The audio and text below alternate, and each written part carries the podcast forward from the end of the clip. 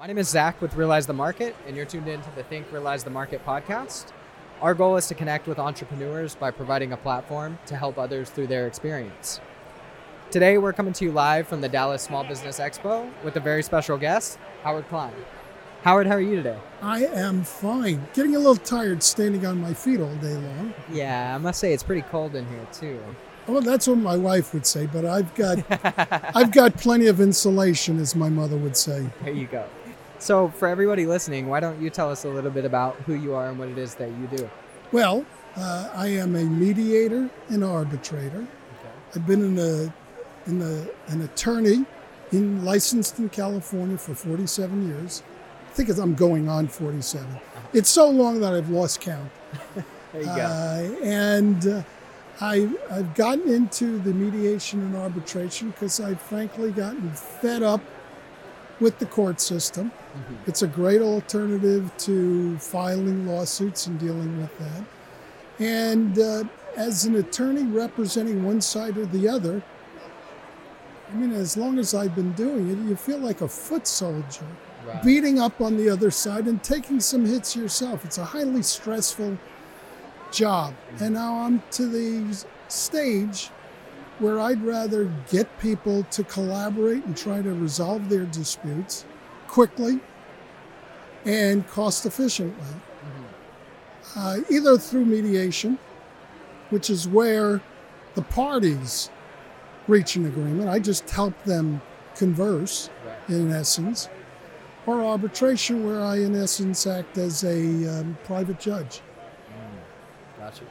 So, you know, you mentioned it being a very high stress level um, position that you're in, and I can definitely imagine doing that for, you know, forty-seven years. How have you managed to to, to keep your stress levels at bay, or just manage them? Ah, I used to have a full head of hair.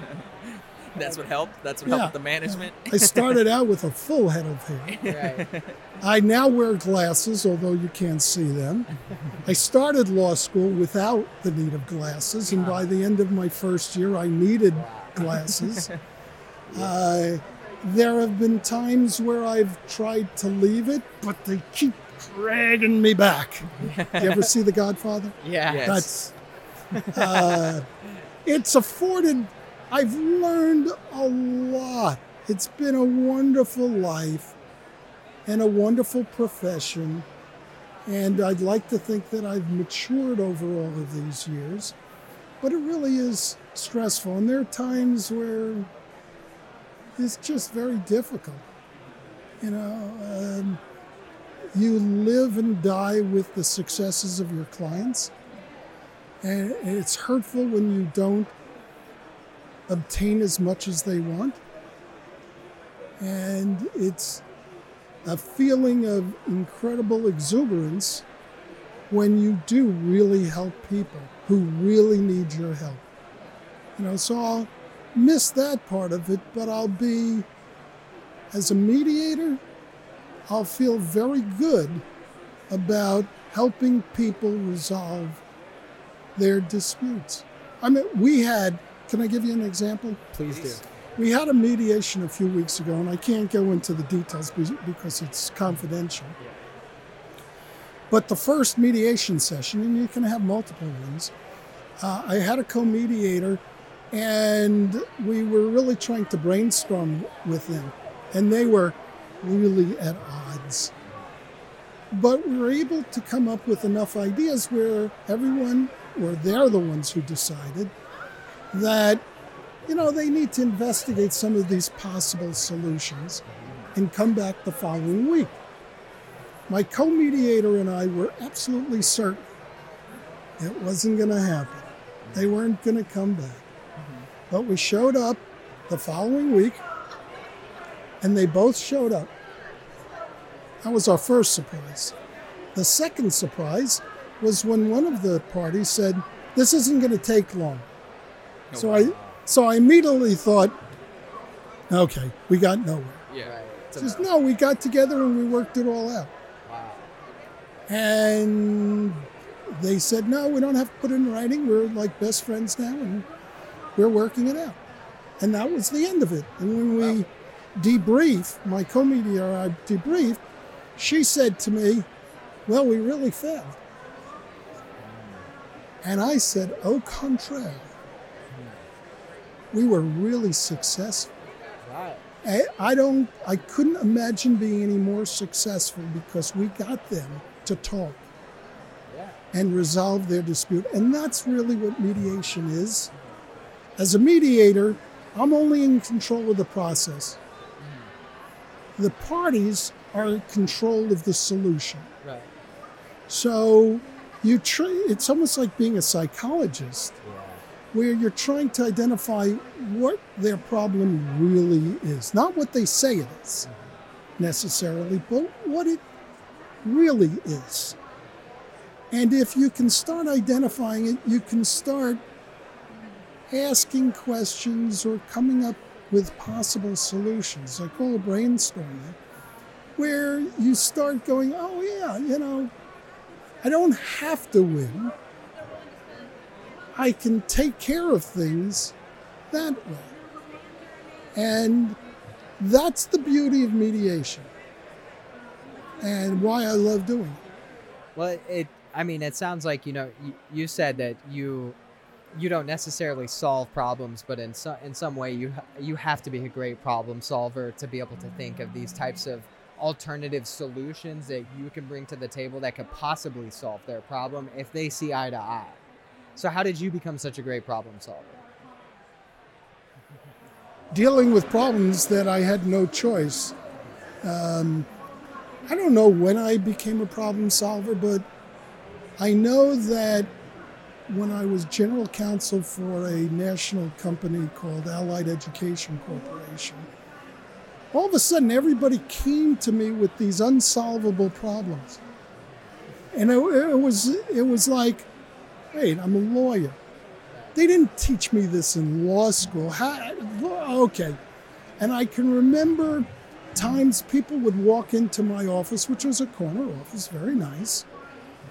And just as they closed the door behind them, I would sit there and think to myself, how the hell am I going to solve this? I mean, you wouldn't believe what appeared to be non-legal problems that they just came to me and said, we don't know how to handle this, you handle it. And I, I loved helping people. So if you gave me a problem, I don't care how hard it is, give me the time and I'll solve it. And, it, and I'm a very creative person. People don't think of attorneys as being creative, but many of us are. And uh, I really relished the job. And so yeah, at times perhaps I become a little lazy and don't focus as much as I should to solve the problem, but I'm always thinking, what's the best way? What's the most efficient way? How much can I squeeze out of this to get this done as fast and as inexpensively as possible? And that's the way my mind goes. And I guess it's after forty-seven years of thinking that way, I don't solve everything. Let me give you an example. Yes, please. Just last night, we had a rental car. Okay. And I was trying to hook up my Android Auto, auto mm-hmm. to automatically give me directions on the car. Mm-hmm. And ten minutes into it, I couldn't figure it out. Now, I'm very technologically savvy. And so I told my wife, listen, let's pull over, sit in the parking lot, and I'm going to sit here till I figure it out. And I said, that logo there, that's an Android Auto logo. Yeah. So I hit it a few times, nothing happened, and then I pressed it. Mm-hmm. You held it down. Yeah. Sometimes it's the simplest solutions. You just got to take the time to stop and think about it. That's right. Mm-hmm. I know that's a weird analogy, but that's kind of, if I'm lazy, I'm just going to try to work around it. Yep. Or if I say stop, I could usually solve it. In a situation where you are, you know, thinking about, let's say, uh, solving the problem, and then you you go into a solution, and that solution's that you think is the solution is taken too long, right? Would you would you ever be in a position to restart? So let's say you spend ten hours on something. Oh, yes. And then you and then you say, okay, let's just scrap it and throw it all out the window. Has that happened? And, and do you oh, find yeah. that effective?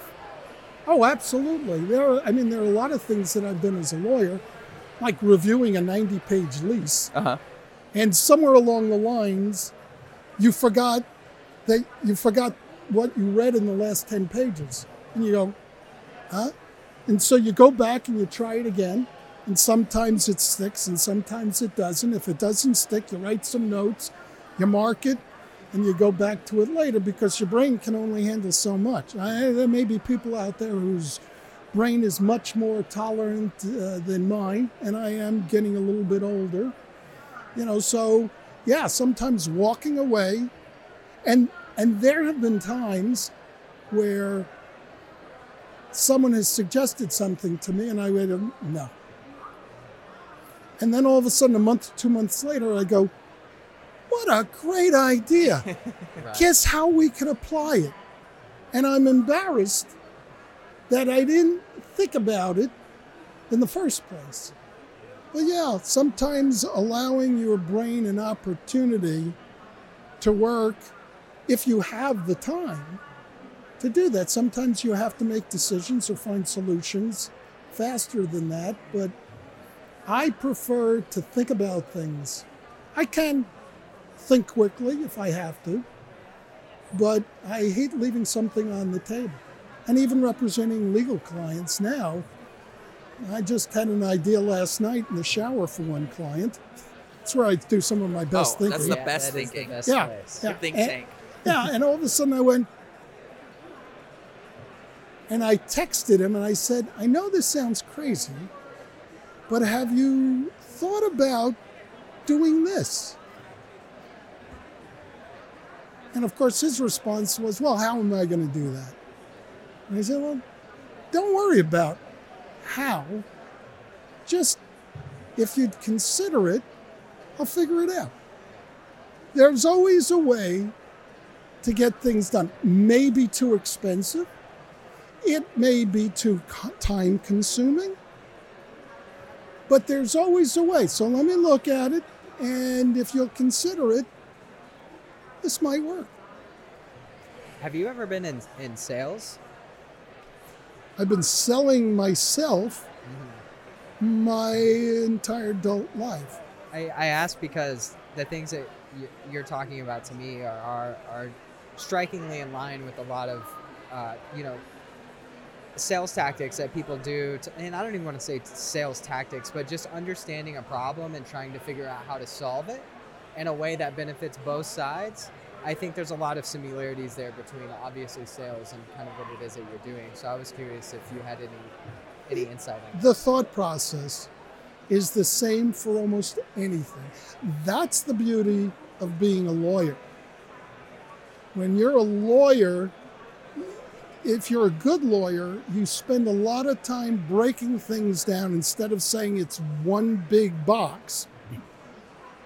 What you do is you say, well, it's a big box that has a hundred smaller boxes in it. And you actually have to go through the process of thinking it out. Sometimes, as a lawyer, again, sometimes your brain gets a little lazy. So you have to step back a little bit and say, I really have to think about this particular aspect of it. I'm handling a case where, unfortunately, my client had an attorney that missed something, missed something really big. And I almost missed it. Wow. You know, I had to handle something afterwards, and I had to look at an ordinance. And I'm kind of going, you know, I remember this ordinance changing about a year ago. I'm probably wrong, but let me go out and read everything very carefully. And there it was in black and white. I'm going, this is so obvious. I'm really concerned that I'm wrong. Because how could it be so obvious to me and everybody else miss it? Right. So there's always that self-doubt going, it's that obvious. In my new podcast called Uncommon Sense is a lot about things like that. I was going to call it Common Sense, but then I thought, if it was so common, yeah. they wouldn't be talking about it. Yeah, yeah. Yeah, it should be common, and but it's not. Honestly, the simplest solutions are uncommon, and right? Because people overthink yeah. what you know the solution. So you, I was about to say, it's, it's the simplest solutions are typically so overthought that, that people make a simple problem into a much more difficult one. Yeah, as a one of my weaknesses as an attorney is that I'm so focused on solutions that other people don't think about that I overlook the most obvious thing. Actually, this one issue was not so obvious. It just so happened that I remembered something that happened in June of last year. Um, but as an attorney, what I did was work with other lawyers and staff who weren't as imaginative as me and who really focused on the obvious. I mean, as a business person, you got to identify your strengths and your weaknesses and work with people who could strengthen you by focusing on your weaknesses, as an aside. So let's talk about your podcast a little yeah. bit. You, you mentioned, how long have you been doing Uncommon Sense? I'm just starting. Okay. I have been doing C R E Radio and T V since December of two thousand ten. Okay. Where I started uh, as an online talk show, forgot the name of the business uh, that did it, it's still around, where people could call in. My first show had five hundred listeners on the first live show. We okay. fielded questions. My guest was terrified. I was I was pretty unsure of myself yeah. to begin with, but I'd done live theater, so it was just kind of like, someone would call in and ask a question. You have no idea what the question is, uh-huh. but it just spills out of your head. Yeah. And I realized I've been doing this so long that I guess I do know what I'm talking about. Right. So I've been doing that, and it, it kind of went from that to videos, to a form of live streaming, to now a combination of everything. And I had been writing articles and blogs from long before then. Even before the web, I used to write articles in business journals. So I used to use that as a form of marketing myself as an attorney. And it's just online and social media now is just another form of what I've been doing my entire career, mm-hmm. except now it's changing so fast that I'm constantly having to learn new things, you know, such as not just YouTube, but YouTube Shorts, and how the audience is changing, and, and how to be more effective in what I do. So I've been doing it quite a long time. So C R E Radio and T V, just to get back to it, and I'm still doing that, focuses on commercial real estate. My new uh, live stream or show, I still call it a show, is Uncommon Sense, which is much broader about business and anything that might relate to business, where I intend to do interviews. I'll be doing a bunch of interviews from people here at the Small Business Exchange. Uh, and also we're going to be talking about topics from books that I've read, such as uh, Start With Why, um, The Seven Habits of Highly Effective People that I've listened to uh, maybe half a dozen times, and each time it gets me thinking. Uh, how to, uh, trying to think, uh, how to influence people. What I, how not, to win friends and influence people. Thank you. How to win friends and influence people. How to remember what you're talking about. Uh, how to win friends. You can take just one small portion of that uh, and have it apply to anything in business, what you do in marketing, mm-hmm. what people do in podcasting, what people do in law. And it, basically it's how to think and deal with people.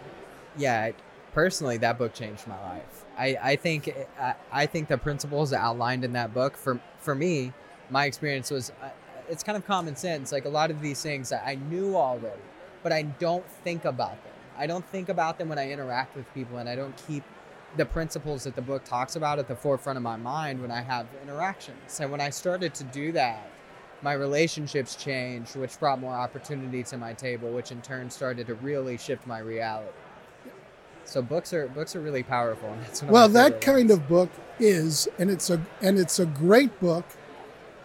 It's a great book to reread because you kind of lose that glue after a while, and then all of a sudden you read it again, and while you remembered what you had previously read, it just kind of brings it back to the forefront of your mind again and really helps.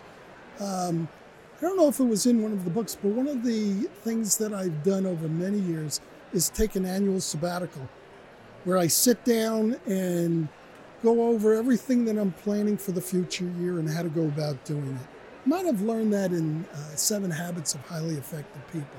And what it does is it refocuses me. Because you get so caught up in life and business that you lose that focus. But when you reread and redo that stuff, it kind of gets you back in line. Mm-hmm. And apply it. Apply it's the biggest thing, right? Because one of the, so what started uh, my personal journey uh, was reading three hundred plus books. And before this time, I had read two or three books my whole life. And within, uh, within, uh, I was eighteen, nineteen years old. And within a few months, I just sat at home and just read, read, read, read, read. I spent thousands of dollars on just some of the biggest books, right? Wow. And um, one of the things, after I broke out of my incubation phase, one of the first things that, that was taught to me, I went and worked for DirecTV for sales. One of the first things that was said to me by by my boss there, essentially, uh, which turned to be my business partner afterwards, uh, he he said, he looked at me, he said, because my head was this big, it couldn't fit through the doorway, right? I just had all this information, I didn't know how to apply it, right? And he said, Alex, he said, you can have all the information in the world, but it doesn't mean anything unless you know how to apply it. So, in that sentence, how would you recommend other people to obtain information and then apply it? Well, I think YouTube has changed the world. Yeah. Because I heavily rely on YouTube. Okay. Uh, and I'm constantly uh, uh, watching YouTube videos, listening to podcasts, reading books. I often listen to books. Mm-hmm. I think it's on Audible. I usually, and I and I re-listen mm-hmm. when I uh, do that, and I find that you can learn that stuff, but then you have to go out and experience things. You got to fall on your face. You got to make mistakes. One of the things I tell my kids is that they should only grow up to make as many mistakes as I have. I do not hold myself out as a perfect person. Lord knows I can't do that. One of my, I, I was, uh, I became general counsel of a supermarket chain in San Diego when I was twenty-eight. Okay. And uh, I'm being interviewed by a guy who is worth a lot of money. Mm-hmm. He ended up owning a couple of, uh, uh, had one of the largest thoroughbred ranches in the world, mm-hmm. had a couple of Kentucky Derby winners, wow. uh, Best Pal, and uh, owned an interest in a lot of horses, which had nothing to do, by the way, with the supermarket. Uh, did, you, did the supermarket sell horse feed? Yeah, yeah, no, no, no, no, no. Well, we ended up forming a insurance company called Golden Eagle Insurance, uh-huh. which started out as a horse mortality insurer because he knew all the sheiks and the big names who owned horses. But in my interview with him, he asked me, and I had never heard this question before, he said, uh, what can you improve upon the most? Or what do you wish that you could do better? I said, well, you know, I just spent the last ten years of my life being a lawyer. And, uh, or not quite ten years at the time. And I said, I've read a lot of books and I, I've learned a lot. But I've also learned that the one thing that I can't replace is twenty years worth of experience. I didn't know how great an answer it was at the time. I'm going, what a stupid answer. Well, that sold him on me because he was not college educated, but worth a lot of money. And he really valued that in himself, that he was self-taught and that you could learn things from books, but sometimes you just got to go out there and experience it. Yeah, that's the biggest thing, falling, falling. You know, you, we definitely learn off the things we do. Uh, but we learn off of the things that we do wrong the most, right? Doing it right is fun, and that's the, it releases dopamine, and we have a good time, and we celebrate. But in reality, what did you learn, right? How to celebrate. But whenever you fail, you don't go out and celebrate, right? You go out, you you fail, and then you go back to the you go back to the to the to the lab, and, and you, you digest what went wrong, and you you tweak your stuff, and then you go back out again and you try it. Well, that's the real smart way. That's the smart way, yeah. On my failures, I've cried. Yeah, yeah, yeah. Well, that comes first. I've cried. Mm-hmm. I punished myself. Yep. And then I bounced back. Yeah, but you but you keep going. Yes. And, and this this kind of circles me back to something you mentioned earlier, the first book you read, being Finding Your Why. So so what is your why? What what's the reason that, that keeps you going through all of the failures that you've experienced? And and has your why changed over time? I was a mediocre student at best, and that was even through law school. Yet I found myself to be a lifelong learner. I don't know how that happened. Honestly, I I never pictured myself in that way. So learning is one of my whys, but not really. I think I love helping people. I get my jollies. So I volunteer a lot. Uh, when I say volunteer, if you ask me how to help you with your podcast, I'm not going to charge you. I'm going to spill out what I've learned and help you in any way that I can. And if it comes back and helps me, great. If not, it made me feel really good. I like doing it without expecting anything back. Now, if you want to hire me as a lawyer, I expect you to pay. Yeah. Oh, of course. Or as a mediator, I expect you to pay. Or as an arbitrator, I expect you to pay. But if you just need a helping hand, I'm glad to share my knowledge. And that's what being an influencer on social media, in my opinion, is all about, is helping each other out. And I think I think that's that's something that we go along to, and, and we really resonate within ourselves, is because we do the same. We do the same with businesses whenever it comes to marketing. And a, and a business will say, hey, how do I run S E O A to Z? We'll tell them how to run a, a S E O A to Z, because our secret of knowing isn't our secret, right? Our our secret of knowing, the only thing that makes us different between what we know is how we do it, right? Because once we teach teach people, or even just tell them how to do it, now they have to go do it, right? So so you could tell them everything you know, but it doesn't matter, because no. Now they have to apply it, right? It's easier said than done. Absolutely. Oh, my gosh. Absolutely. And I know that because on my podcast, I do everything. I do the video editing. I do the, the call sheets. I do, I plan everything out. When I do a live stream, mm-hmm. I have scenes laid out. Mm-hmm. I pre-interview everyone so that I know what the topic is going to be and what we're going to be talking about. There's a lot of time spent. Mm-hmm. And then I have to market it, and I'm flat out of time, mm-hmm. and I know what to do. Yep.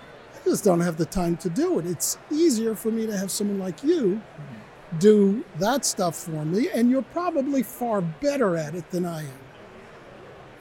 There's a, there's one thing that, that sticks with me, and you know, one of my mentors, uh, Tai Lopez, he he taught me, he taught us this, and you know, it, it, he says essentially, if you're if you're bad at something, and you find somebody who's good at it, you're not so bad at it anymore, right? And and people want to still go from, oh, well, I'm bad at this, well, then I can become good, right? Well, the time that it takes to go from bad to mediocre is way more time than it takes to go from good to great. So if you understand that you're bad at something, and then you go and focus on something that you're good at, you're going to get more results out of focusing on something you're good at to getting it to great than if you focus on something that you're bad at and getting it to mediocre. Right? You have to you have to pick your battles, right? We only all we all have twenty-four hours in a day, and you know a third of them, a fourth of it, we have to sleep and hang out with family, right? So in some situations, we have to really take that time that we have and use it to the best of our abilities and not just do everything that we think we can do. Spoken like a wise man.